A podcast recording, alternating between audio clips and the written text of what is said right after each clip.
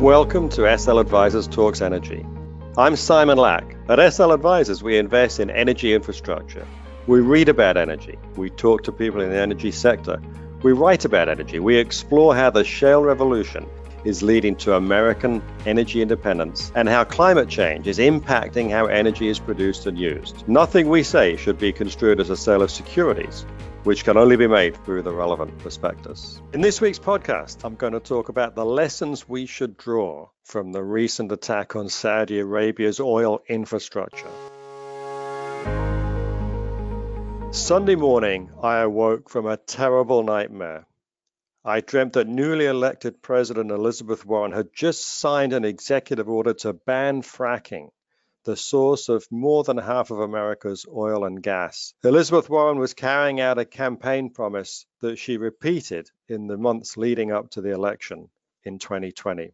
By eliminating 60% of US oil output and more than that of natural gas, she'd forced us to turn to Saudi Arabia for more imports because America's economy still runs on fossil fuels, in spite of what some environmental activists would have you believe.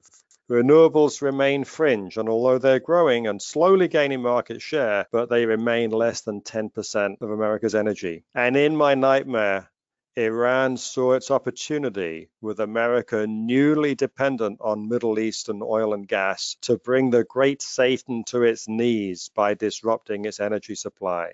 Iran attacked Saudi Arabia's oil infrastructure, sending oil prices skyrocketing and causing more damage and harm to America's economy. And then, fortunately, I woke up and Elizabeth Warren is not the president. And it shows how ludicrous are the promises of Elizabeth Warren and many other Democrat presidential candidates to outlaw fracking in America. It would lead to a repeat of what happened under Jimmy Carter when there were gas lines as American consumers were looking to put gas into their cars. It's fortunate for American voters that the attack in Saudi Arabia was was a year before the election next year because it gives everybody a chance to just think about how ludicrous it is for this country to give itself that kind of exposure. Banning fracking is one of those campaign promises that panders to an extremist minority and does not take account of the enormous benefits that this country has achieved by reducing its dependence on the Middle East. It also doesn't consider the difficulties, the practical difficulties of implementing implementing such a ban by executive order, which probably couldn't happen. But most of all, it's about security around our energy supplies. And the shale revolution in America,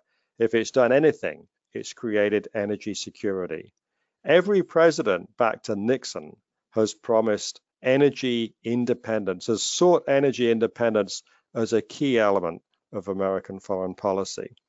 Democrat candidates today are promising to jeopardize our energy security, to turn the clock back on the move towards energy independence that the energy renaissance in America has, has led to. We fought wars in the Middle East over security of energy supplies. American soldiers have died in the Middle East in part because of energy security. What it does do is it highlights how much of the world's crude oil comes from unstable regions. America has finally freed itself of reliance on OPEC, as you can see, because the president is sitting there waiting to see what Saudi Arabia chooses to do to respond to Iran, but doesn't feel compelled for America to do anything itself because we're okay. We freed ourselves from reliance on OPEC. Many of them don't like us anyway, so it's really no bad thing the Democrats want us to give up on that progress. Another thing the disruption of energy supply from the Middle East shows, even though it's brief, is that America is a more secure provider. India had to take a different form of crude oil, a heavier grade, which will require different refining. Japan also experienced supply disruption. When Indian and Japanese and other buyers of oil and natural gas are thinking about their source of supply going forward, they'll think a little differently about America versus their other choices because America represents certainty of supply. American supply will be there when it's promised, in the place that it's promised. Our infrastructure is dispersed and safe. No terrorist attack could disable 50% of America's energy supply to begin with. And obviously, no foreign power could come close to threatening our infrastructure. We think that the attack on Saudi Arabia's oil infrastructure shows that the fracking ban that so many Democrat presidential candidates have pushed is a really dumb idea that should be dropped. But it also shows that American energy supplies represent a more secure form of supply for those countries that are importing. To Indian and Japanese buyers, American oil and gas now looks a little bit more attractive. The Democrats need to drop their opposition to fracking, or American voters will conclude that they really don't understand the world that we live in today. Thank you for listening to SL Advisors Talks Energy.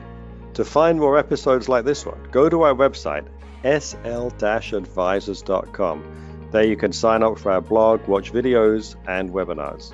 Follow us on iTunes and Spotify, and follow us on Twitter at Simon Lack.